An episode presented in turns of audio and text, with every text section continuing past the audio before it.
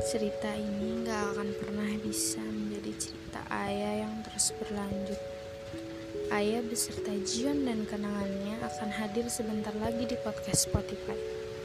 Nantikan ayah story di podcast Tumi Tuyuk. Segera. Jangan lupa ya.